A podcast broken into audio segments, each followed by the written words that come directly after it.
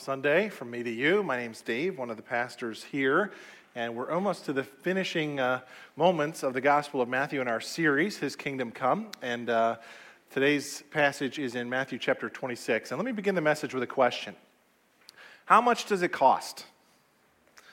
How much does it cost? That was the question that the Mayan tribal peoples in Mexico asked missionary Marianna Slocum in 1965. Uh, see, they were standing in line to get a copy of the New Testament in their own language for the very first time, and they simply came to the front of the line and asked that question How much does it cost? Of course, she knew that they were asking, you know, how much do we need to pay for this Bible? But in a moment of transcendence, she thought about that question a little bit more deeply. How much did this Bible really cost her? In 1941, a couple of decades earlier, she had given up the pursuit of getting married and having a family to serve the Lord on the mission field full time. There was also the cost of loneliness, illness, unfriendliness, and primitive li- living conditions for her entire life.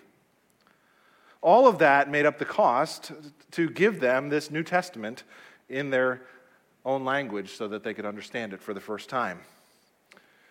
Uh, prior to this, she had already worked for 15 years on her first translation of the Bible for a different tribe. Then she moved to this particular tribe and had been working eight years before her translation work was finished.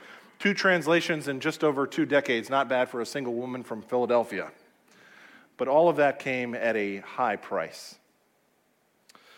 What is the cost of following the Lord Jesus? What exactly is demanded of us, and why is it so difficult to surrender to Him? Rich Mullins, Christian artist, wrote, it, wrote a song with these words Surrender don't come natural to me. I'd rather fight you for something I don't really want than to take what you give that I need. And now I've beat my head against so many walls, I'm falling down. I'm falling on my knees. A lot of us, I think, can relate to that sentiment. We find it very, very difficult to surrender. We find it difficult to s- sacrifice and, and difficult to really embrace the cost of following the Lord Jesus Christ. But why is that? And how can we learn to be more open handed? That's actually what the passage is about today. Here in the Gospel of Matthew, we have a record of an extravagant sacrifice, and we're going to see characteristics of sacrifices that are honoring to the Lord. Join me in Matthew 26. The context here is uh, the last week of Jesus' life. The gospel is coming to a close. Tension has been building. The passion is coming. Uh, inky black clouds are on the horizon. Tragedy is so close you can taste it. Betrayal is being plotted and awaits in the near future. But embedded right in the middle of all of that evil scheming, like a diamond in the rough, is this story of a beautiful sacrifice. We pick up the text in chapter 26 and verse 3. Then the chief priests and the elders of the people assembled in the palace of the high priest, whose name was Caiaphas. And they schemed to arrest Jesus secretly and kill him. The setting for this first scene is a room in the temple complex somewhere. There's a secret meeting in the palace, some sort of official gathering of chief priests and elders. What was the meeting like? Picture a dimly lit room, candles flickering, pompous men in robes swishing around, discussing how to get rid of this troublemaking rabbi. The leaders are no doubt agitated by Jesus' confrontation with them. Remember all of those woes he pronounced on them in chapter 23? That was just a few days prior. He is threatening their stability, and so they don't like him. The only problem is they know that Jesus is very popular with the crowd, and so they find themselves caught between a rock and a hard place. Verse 5. But not during the festival, they said or they may be, there may be a riot among the people. Did you see that ridiculous parade of stupid Galileans here last Sunday, rousing the poor rabble? A carpenter from Nazareth coming into our city like a king on a jackass, everybody shouting and crying, Hosanna! What a mess! This is getting absolutely out of control. We must put a stop to this soon. But our hands are tied. If we do it now, there's going to be an uprising. See, during the Passover, lots and lots of visitors were in town. Picture a chaotic environment like Mardi Gras. A crowd this size was particularly nerve wracking to those who were uh, in charge. And so here they're plotting and scheming, thinking, well, what can we do though? There's got to be something we can do. And then, right at that moment, uh, Matthew, like the director of a movie, yells, Cut! And the scene shifts. We've seen these Matthew sandwich stories before. Remember, uh, Matthew will start one story, break it off in midstream, and then start another story, finish that, and then return to the first story later. It's kind of like a burger two buns and a beef patty. The purpose for this technique is to draw out a contrast. The scene shifts here, and while that secret meeting was taking place with the leaders, here's what was going on with Jesus. Meanwhile, while Jesus was in Bethany in the home of Simon the leper, while those elite religious leaders are meeting in their luxurious temple like royalty. Meanwhile, Jesus is hanging out with the social outcasts at an unclean house of an unclean man, Simon the leper. It's like the difference between a business meeting at a hotel conference room with whiteboards and flip charts and bottled waters and a ragtag gathering of thugs and crack addicts in the ghetto. Which meeting would we expect the Son of God to be attending? Which meeting contains his friends and those loyal to the Messiah? It's not the meeting you'd think. So while he's in Bethany at the home of Simon the leper, it says, Then a woman came to him with an alabaster jar of very expensive perfume. So we have a woman introduced. Who was she? We don't know. She's anonymous. What was she doing here? We're not sure. Has she been invited? Probably not. If she was invited, she, she's very late, as the guests are well into the meal at this point. It simply says a woman came, and she came with something very precious. Matthew says it's an alabaster jar of very expensive perfume. The Gospel of Mark says it was pure nard. That was a fragrant oil made from a very rare herb grown in the high pasture lands of China, Tibet, and India. There's no way for it to find its way to Bethany unless it was carried on camels from very far away. And so this was a very, very rare and valuable treasure. Ladies, this was the best stuff money could buy. This was the favorite, highly valued, beyond, beloved, cherished perfume. This was not a cheap little bottle from Macy's. Uh, this was not even made by Sephora or Ulta. This was the best of the best. Now, I know nothing about perfume, but I did look up expensive perfumes this week, and I found this one. Neiman Marcus makes this particular brand of perfume, and you can get a bottle for the low, low price of $1,800. Whoa. That actually doesn't even come close to what she has brought to the Lord. In another place, we're told it could have been sold for 300 denarii. 300 denarii was the income of the average day laborer for an entire year. In other words, this jar would have been worth a whole year of her income. Just think about that for a moment. This is no ordinary gift. This was the best stuff you could get. Let me be clear. This is not, I'll give God what's left over right after I buy my new iPad, 4K TV, and I remodel my kitchen. Uh, this is not, oh, here's a dollar for the fireman, roll down your window, let's put something in his boot. This is not, hey, I have some change in the, in the little tray in my car, let me throw that in the baby bottle for the campaign they're doing at church. No, no. This was not a gimmick or a tax write off. This, this was an extravagant, dear, prized, treasured possession that she brought to the Lord Jesus. Amen. And then after she brought this jar, it says, she poured the whole thing on his head while he was reclining at the table. Oh my goodness. Would you look at that? Picture the scene. Uh, you're sitting around, you're having a good meal. After dinner, you're talking, and then all of a sudden you hear a smash. She breaks this jar and then pours the whole thing out onto the Lord Jesus' head, and glub, glub, glub, the whole thing is there, and instantly the room is filled with that beautiful smell, that aroma. Whoa. The jar is destroyed. It's all poured out. It's gone. A whole year's pay, gone. With one gesture, forever. She'll never get it back. This brings us to point number one about sacrifices that we bring to the Lord. When we bring sacrifices, we must remember that beautiful sacrifices are costly. Amen. Can we say that together, church? Beautiful sacrifices are costly. This gift was generous, lavish, liberal, open handed, overflowing, and plentiful. And she poured it all out for the Lord Jesus. So often we don't think like this when we give to the Lord. Paul Harvey told a story a few years ago about the Butterball Turkey Company who set up a hotline to answer questions about their Easter turkeys. A woman called in to inquire about cooking a turkey that had been in her freezer for an amazing 23 years. The man on the other end of the line said, Ma'am, uh, it might be safe if your freezer has been kept at the right temperature for this entire time. However, even if it were safe, the flavor has probably deteriorated, and we wouldn't recommend eating that.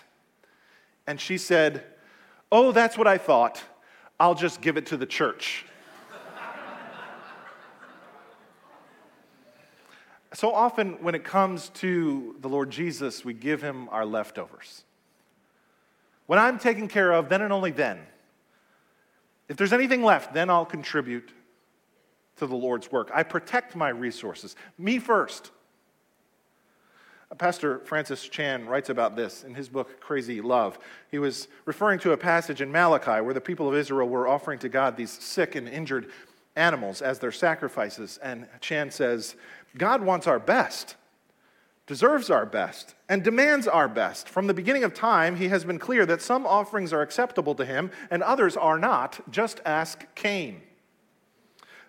Chan goes on to say, For years I gave God leftovers and felt no shame. I simply took my eyes off Scripture and instead compared myself to others. The bones I threw at God had more meat on them than the bones others threw, so I figured I was doing fine.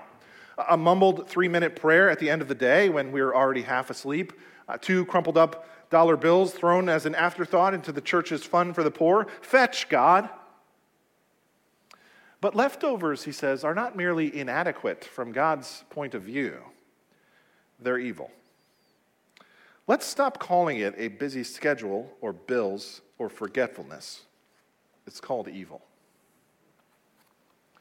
It's evil because it doesn't esteem God's worth and glory for all he is. It's evil because it puts myself at the top and I elevate my throne above the throne of God. And someone very evil once thought that way one time. King David, one time, was going to give a field to the Lord. And because he was king, someone offered to just give him the field for free, because that's what you do with the king, right? But you remember David's response? David said, No, no, no, no. I will not offer to the Lord that which costs me nothing. That's what this woman understood. She understood that sacrifice that counts is sacrifice that costs. Amen. Sacrifice that counts is sacrifice that costs. Is there anywhere in your life where you're not really offering your best to God? Is there anywhere in your life where you're offering Him your 20 year old freezer burnt turkey? What would it look like to step up your game a little bit? Beautiful sacrifices are costly. Movement two. So we're going to move on. And uh, in light of this cost, it's not surprising that those who were at the gathering uh, had kind of a shocked and um, you know nasty response, and this provoked some some argumentation in the room. So take a look at verse eight. When the disciples saw this, they were indignant. Why this waste? They asked. This perfume could have been sold at a high price and the money given to the poor. Why the waste? What have you done destroying this expensive bottle of perfume? What, what a shame. Literally, it reads, To what purpose this destruction? Why would you take something so costly and just pour it out? Uh, Mark says that at this point they rebuked her harshly. They're so upset, they're ranting and raving about this, this gift. You ignorant woman. It's too much. A, a little oil, a little perfume, okay, fine. The whole jar. Don't you know we're part of a new movement here? If you're looking for somewhere to make a donation, give it to us. We need cash. We're saving our money. We got to buy iPads and cameras and lights and projectors and flat screen TVs and projectors and printers and staplers and stuff. You're throwing it all away. We could have told you what to do. Good grief. Incidentally, if you offer a beautiful sacrifice to the Lord, please do not be surprised if it is criticized. Because beautiful sacrifices are criticized. Can we say that together? Beautiful sacrifices are criticized. If you give to the Lord, some people will not understand. Why are you spending all your time at the church? Why are you spending all your time serving in that ministry? You're going to go on, on a mission trip to Senegal? You're going to take a week off of work? Take a vacation. Why are you giving to the Lord? That's a waste. Don't spend your time at church like that. Nobody appreciates what you're doing anyway. Don't waste yourself on the things of the Lord. Spend your resources on yourself. That's what you need to do. You need some me time. I remember listening to a non Christian couple uh, go back and forth with the Christian couple about their commitment to church on Sunday mornings. And the non Christian couple was like, You mean you go to church like every Sunday? And they go, Yeah. And they respond, Well, doesn't that kind of cut into your weekend? yeah, I, that's kind of the, never mind. I remember when I first decided to go to Bible college and, and resign from my job in, in hotel and restaurant management, and my, my boss was asking me, because he couldn't figure out my reasoning, and he wasn't a Christian, so he didn't really get it. He's like, okay, so you're going to go get a master's degree for that many years, man, and it, it's not going to increase your income? Why would you do that? waste, waste. Don't make those sacrifices for the Lord. But here's the thing everybody makes sacrifices. The question is not if you'll make a sacrifice, we all are sacrificing to someone or something. It's a default posture of the human heart. The question is is what I'm sacrificing to worthy of my sacrifice? That's the question.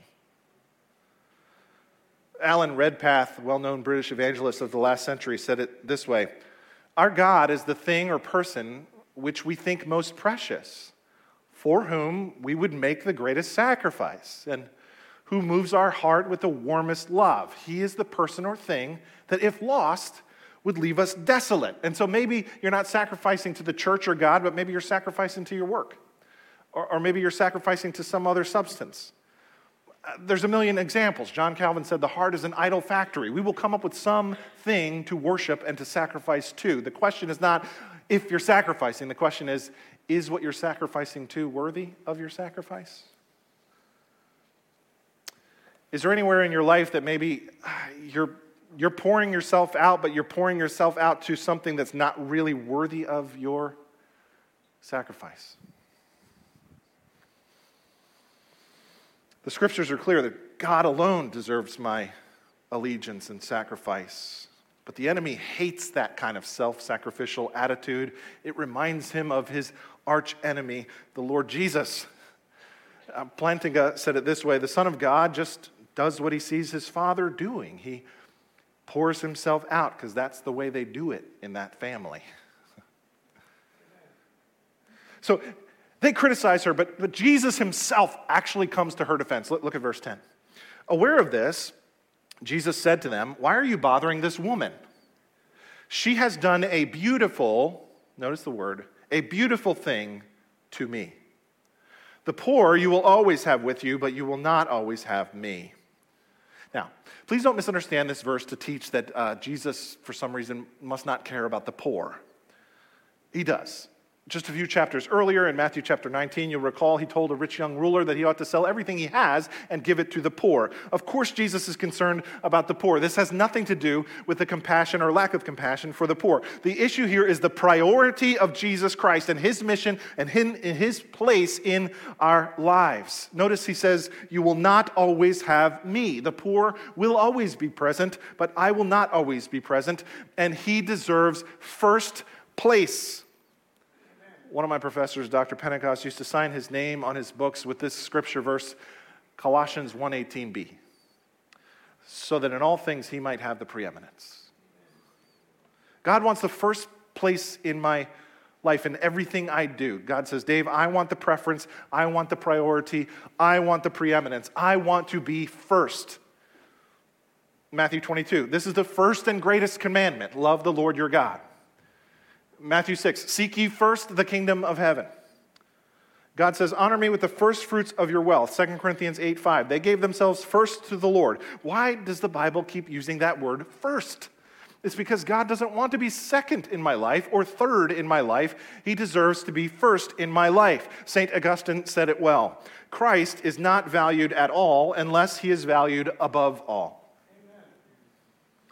That's why the Bible begins with those four words in the beginning, God. That's not just the creation story, that is a recipe for following the Lord in your life.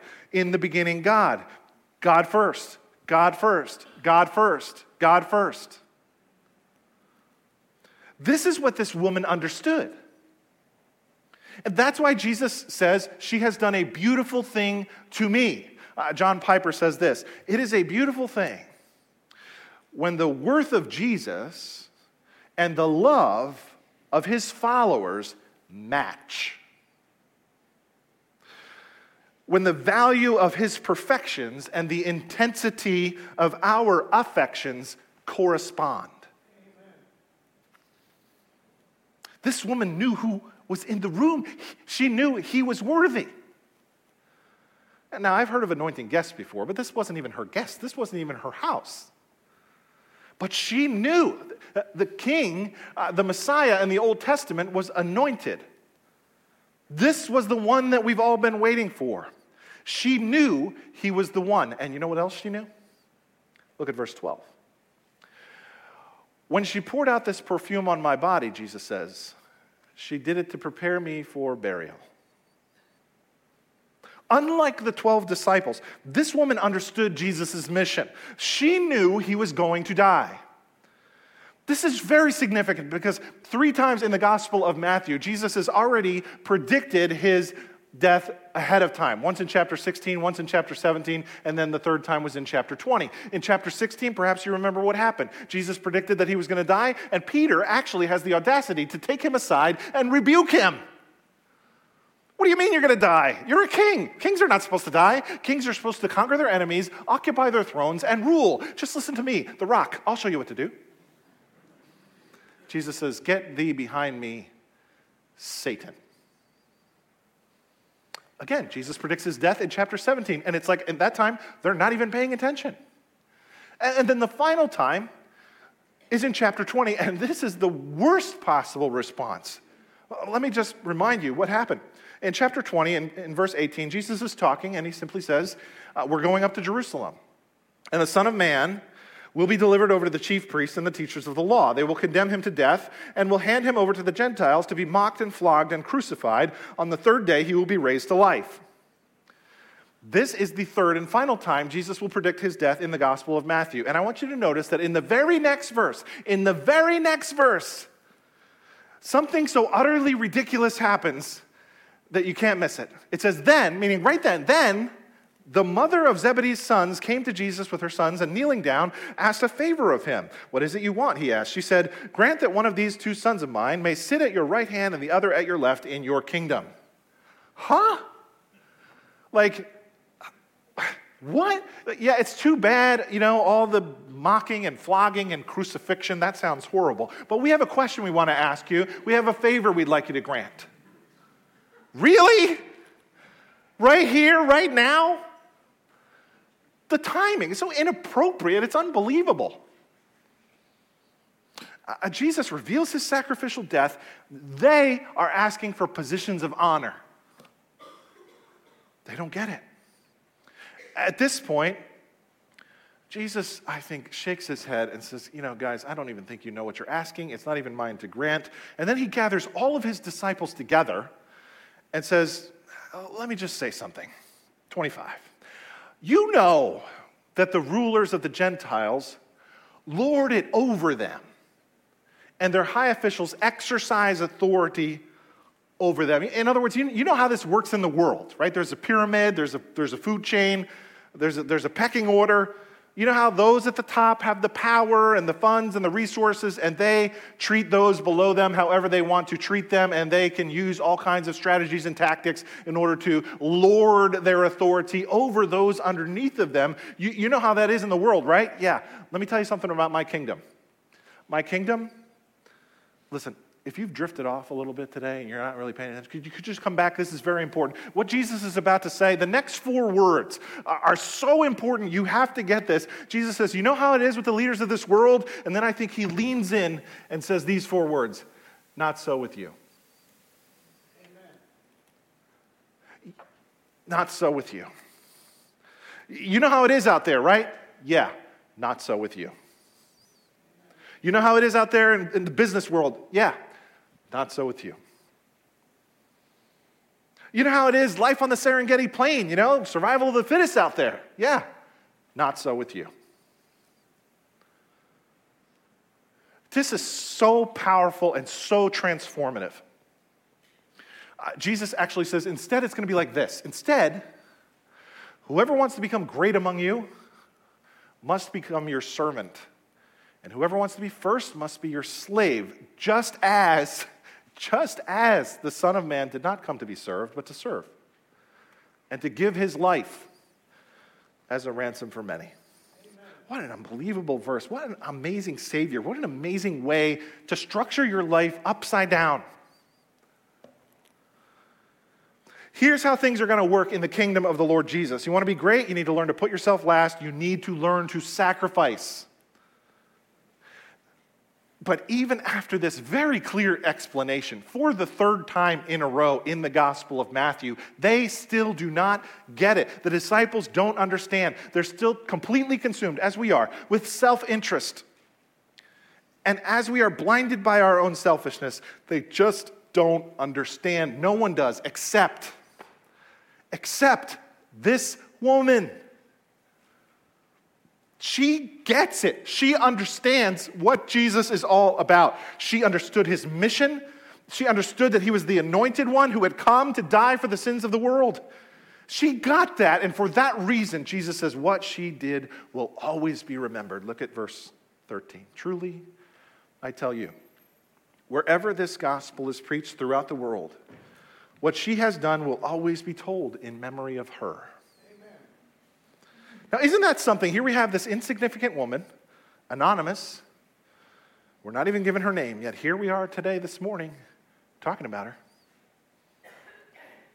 Why? Because she's the quintessential authentic disciple of Jesus Christ in the Gospel of Matthew. She's the one who shows proper devotion, uh, the kind of devotion that all of Jesus' followers should show. She is our model disciple, which leads us to the final characteristic of her gift Beautiful sacrifices are commended. Can we say that? Beautiful sacrifices are commended. So, what about you? What would it look like for you to offer a sacrifice that will be commended? Let me encourage you to give your very best to the Lord Jesus Christ. You know why?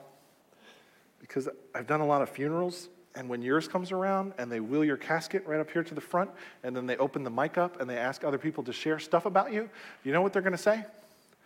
They're not going to talk about your 401k. And they're not going to talk about your baseball trivia knowledge or whatever other hobby you got. And they're not going to talk about how many sales you got at work.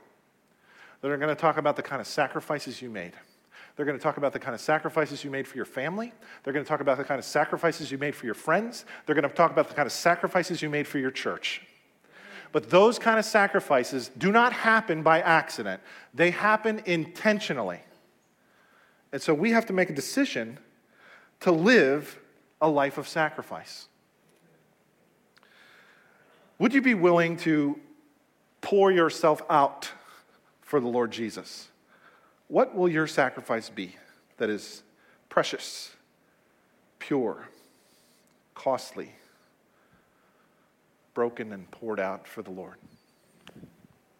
What will you give that will be commended? Do you know what the word Christ means? it's not his last name. It's not like Joseph and Mary Christ and their son Jesus. It, it, Christ was a title, it meant anointed one. And I think this perfume was a picture of the Lord Jesus Christ. Do you see it? The perfume was a gift that was precious, costly, broken, completely poured out. Just like him. Precious, costly, broken, completely poured out. It is no accident that just a few verses later in the Gospel according to Matthew, Jesus gives us these familiar words This is my blood of the covenant, which is poured out for many for the forgiveness of sins. And that is why this woman, not those bumbling disciples, is the model disciple in the Gospel of Matthew. She understood and responded to Jesus appropriately. C.T. Studd said it well. If Jesus Christ be God and died for me, then no sacrifice can be too great for me to make for him. Amen. Isaac Watts wrote about this in that song that we usually sing around this time of year. When I survey the wondrous cross on which the Prince of Glory died, my richest gain I count but loss and pour contempt on all my pride.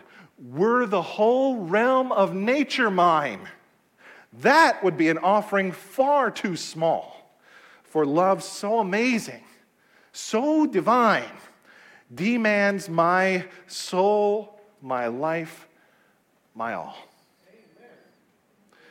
If you don't remember anything else I say today, I want you to remember the next phrase. The whole point of this passage is this the only appropriate response to Jesus is to give him your all. The only appropriate response to Jesus is to give him your all. Can we say that together? The only appropriate response to Jesus is to give him your all. Now, the scene right here is over. And remember, Matthew is doing something literarily, and he's going to shift back to the first scene and close it out. So pay attention. That would be a good place to end the sermon, but I have more to say. Okay, so verse 14 says this Then one of the twelve, the one called Judas Iscariot, went to the chief priests and asked, What are you willing to give me if I deliver him over to you? So they counted out for him 30 pieces of silver. From then on, Judas watched for an opportunity to hand him over. Judas, how much does it cost? Will you sell them out? In Exodus 31 and Zechariah 11, we're told 30 pieces of silver is mentioned as the price of a slave. Darrell Bock notes in his work, Jesus According to Scripture, that if these pieces are Tyrian shekels, which is likely, then Judas sold Jesus for about five months' wages. They name their price. Judas sells out the Son of God for the price of a slave.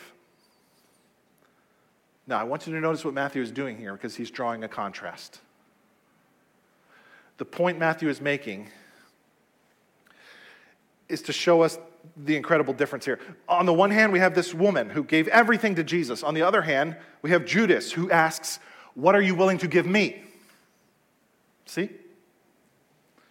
On the one hand, she handed over what she had to Jesus. On the other hand, Judas handed over Jesus to increase what he had for himself.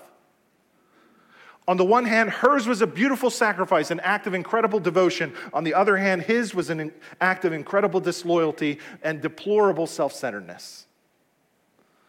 And it's in the contrast that we find the lesson for us. And Matthew is asking you and me that question which one will you be like?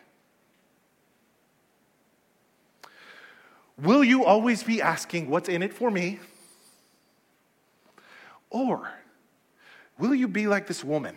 And ask, What do I have that I can give to Christ? That's the question. Let me invite the worship team to come up, and as they do, let me close with that story with which I began. How much does it cost? They asked Marianna Slocum so many years ago. After her missionary work, she retired and moved to Dallas, Texas. And at 91 years old, my good friend Craig met her and asked her some questions. And I said, What was it like? He said, It was pretty amazing. I asked her this question Tell me about all the sacrifices you made on the mission field. And this was her response. She said, Craig, I never considered any of it a sacrifice, but a privilege and a joy. To see people come out of darkness and witchcraft and the fear of the devil and to be delivered into the marvelous light of Jesus, what more could you ask for? And here, friends, we find a great paradox. Jesus has taught us this paradox before. When we make what seems to us like such a big sacrifice, when it is given to Christ, it becomes a source of incredible joy. When we pour ourselves out to the Lord, we become blessed beyond anything we could ever imagine.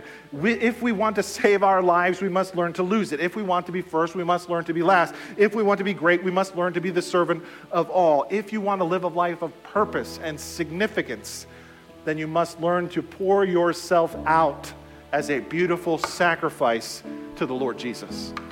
Amen? Can we pray?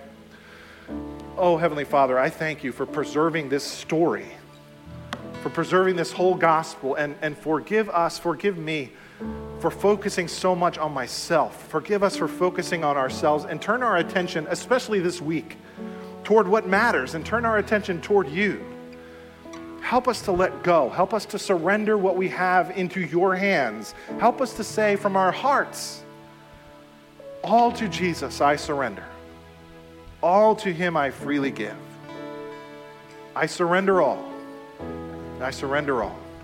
All to thee, my blessed Savior. I surrender all. We pray this for Christ's sake and for his reputation. Amen. Can we stand?